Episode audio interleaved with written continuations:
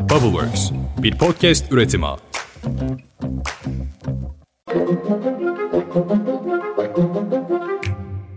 Günaydın. Bugün 30 Ocak 2023 Pazartesi. Ben Özlem Gürses. Bundan birkaç hafta önce başladığımız 5 dakikada Dünya Gündemi podcastimize hepiniz hoş geldiniz. Bugün artık daha güçlüyüz. Size güzel bir haberim var. Sosyal medyanın en büyük, en etkili haber uygulamalarından Pushholder'la beraberiz artık. Pushholder'la bir işbirliği halinde içeriklerimizi üretiyoruz ama yapımlarımızı, montajlarımızı bir podcast üretim ağı olan Bubbleworks Media ile de yapmaya devam ediyoruz. Yani artık üçlü bir sacayayla memleketin ve dünyanın halini kulaklarınıza kadar getiriyoruz. Daha çok kişiye ulaşacağımız için de doğrusu çok heyecanlıyız. Hadi başlayalım. Ocak ayının son, Şubat ayının ilk haftasındayız. Haberler bizde.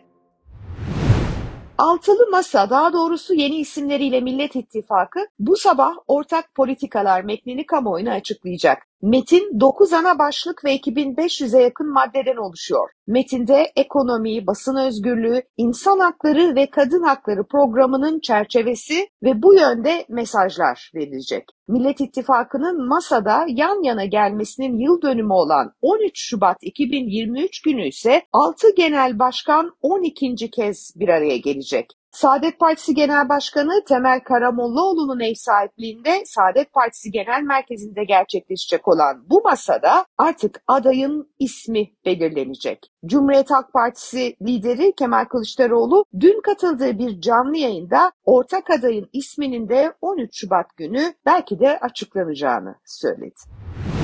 Bu arada Cumhur İttifakı'nın adayı olarak Cumhurbaşkanı Erdoğan'ın durumu hala tartışmalı. Malum anayasa uzmanları yeni sisteme göre üçüncü kez aday olamaz Erdoğan diyor. Ancak Cumhurbaşkanı Erdoğan olabilirim diye ısrarlı ve adaylığı hakkında bir kez daha konuştu. Türkiye 2018 seçimleriyle birlikte yeni bir yönetim sistemine geçti.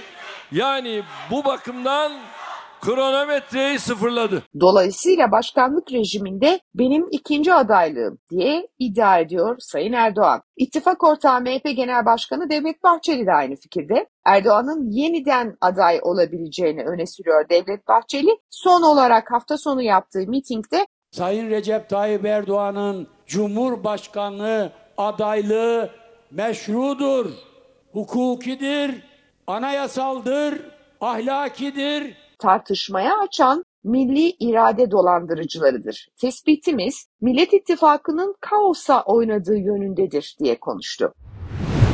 İyi Parti Genel Başkanı Meral Akşener partisinin Ankara İl Kongresi'nde kürsü aldı ve Ankara'da hala aydınlatılamayan Sinan Ateş cinayetini bir kez daha gündeme getirdi. Akşener, Cumhurbaşkanı Erdoğan'a bir de Sinan Ateş sorusu yöneltti. Duyalım. Sinan Ateş'in katillerini niçin bulmuyorsun? Niçin bulmuyorsun Sayın Erdoğan? Bunu bulma sorumluluğu senindir.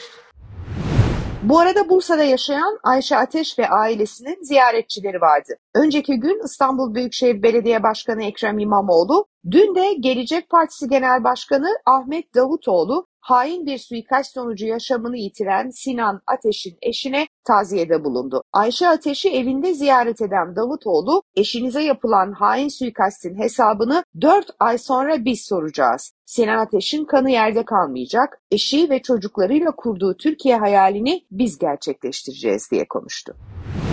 Türkiye'nin haftalarca konuştuğu, kendine bir türlü gelemediği, hepimizin uykularını kaçıran 6 yaşındaki çocuk gelin skandalında ilk duruşma bugün görülecek. Mahkemeye ulaşan adli tıp raporunda yaşamış olduğu travma nedeniyle HKG'nin ruh sağlığının bozulduğu belirtilmişti. Zaten biliyorsunuz kimliği değiştirilmiş, kapalı bir hayata alınmış ve bir koruma eşliğinde kimsenin bilmediği bir yeni kimlikle yaşamını sürdürmeye çalışıyor. Aile ve Sosyal Hizmetler Bakanlığı bugünkü duruşmanın kapalı olmasını ve bir de yayın yasağı getirilmesini talep etti. Mahkeme önce bu talebi ele alacak. Eğer gizlilik kararı konulursa duruşmaya yalnızca sanık, mağdure ve taraf avukatları katılacak. Diğer izleyiciler ve basın mensupları ise salondan dışarı çıkartılacak.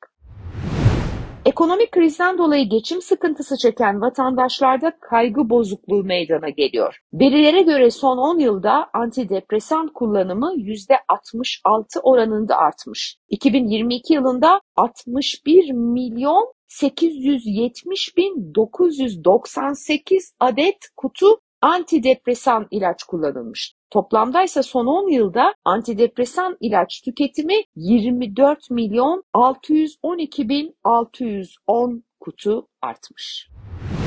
Enflasyon Araştırma Grubu ENAK 2022 yılı Türkiye ekonomisi analizi raporunu yayımladı. Raporda 2022'nin en büyük sorununun yüksek fiyat artış hızı olduğu kaydediliyor ve yüksek enflasyonun hem gelirleri düşürdüğü hem de karşılaşılan fiyatların insan psikolojisinde büyük rahatsızlık uyandırdığı da vurgulanıyor.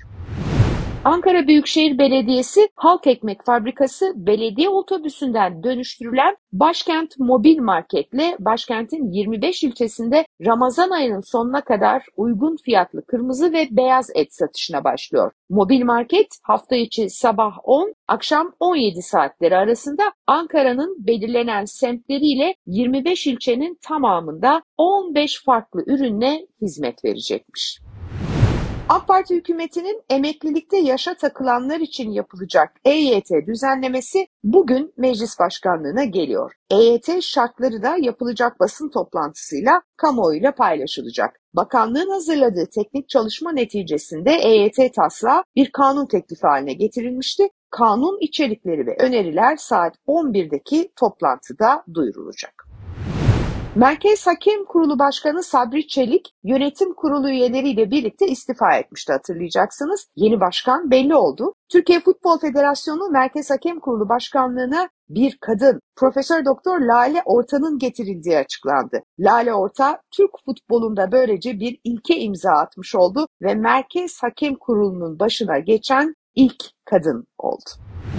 Sosyal medya kanallarında ve ekranda her konudaki fikrine başvurulan Profesör Doktor İlber Ortaylı'dan bir tarihi açıklama daha geldi. İlber Ortaylı'ya rahat bir yaşam için ne kadar kazanmalıyız diye soruluyor. Ortaylı da şöyle yanıt veriyor. 100 bin lira aylık yeter ama aşağısında sıkıntı başlar. Aşağısı orta sınıfa girersin. Üst orta sınıf değil orta sınıfa girersin. Ayda 100 bin iyi para da o para nasıl kazanılacak? Bence asıl soru bu. Umarım bir gün bunu da sorarlar İlber Ortaylı'ya biz de böylece yanıtı öğrenmiş oluruz. Yarın sabah yine erken saatlerde başkent Ankara'dan Altılı Masa'nın kamuoyuna açıklama yapacağı salondan karşınızda olacağım. O zamana dek hoşçakalın.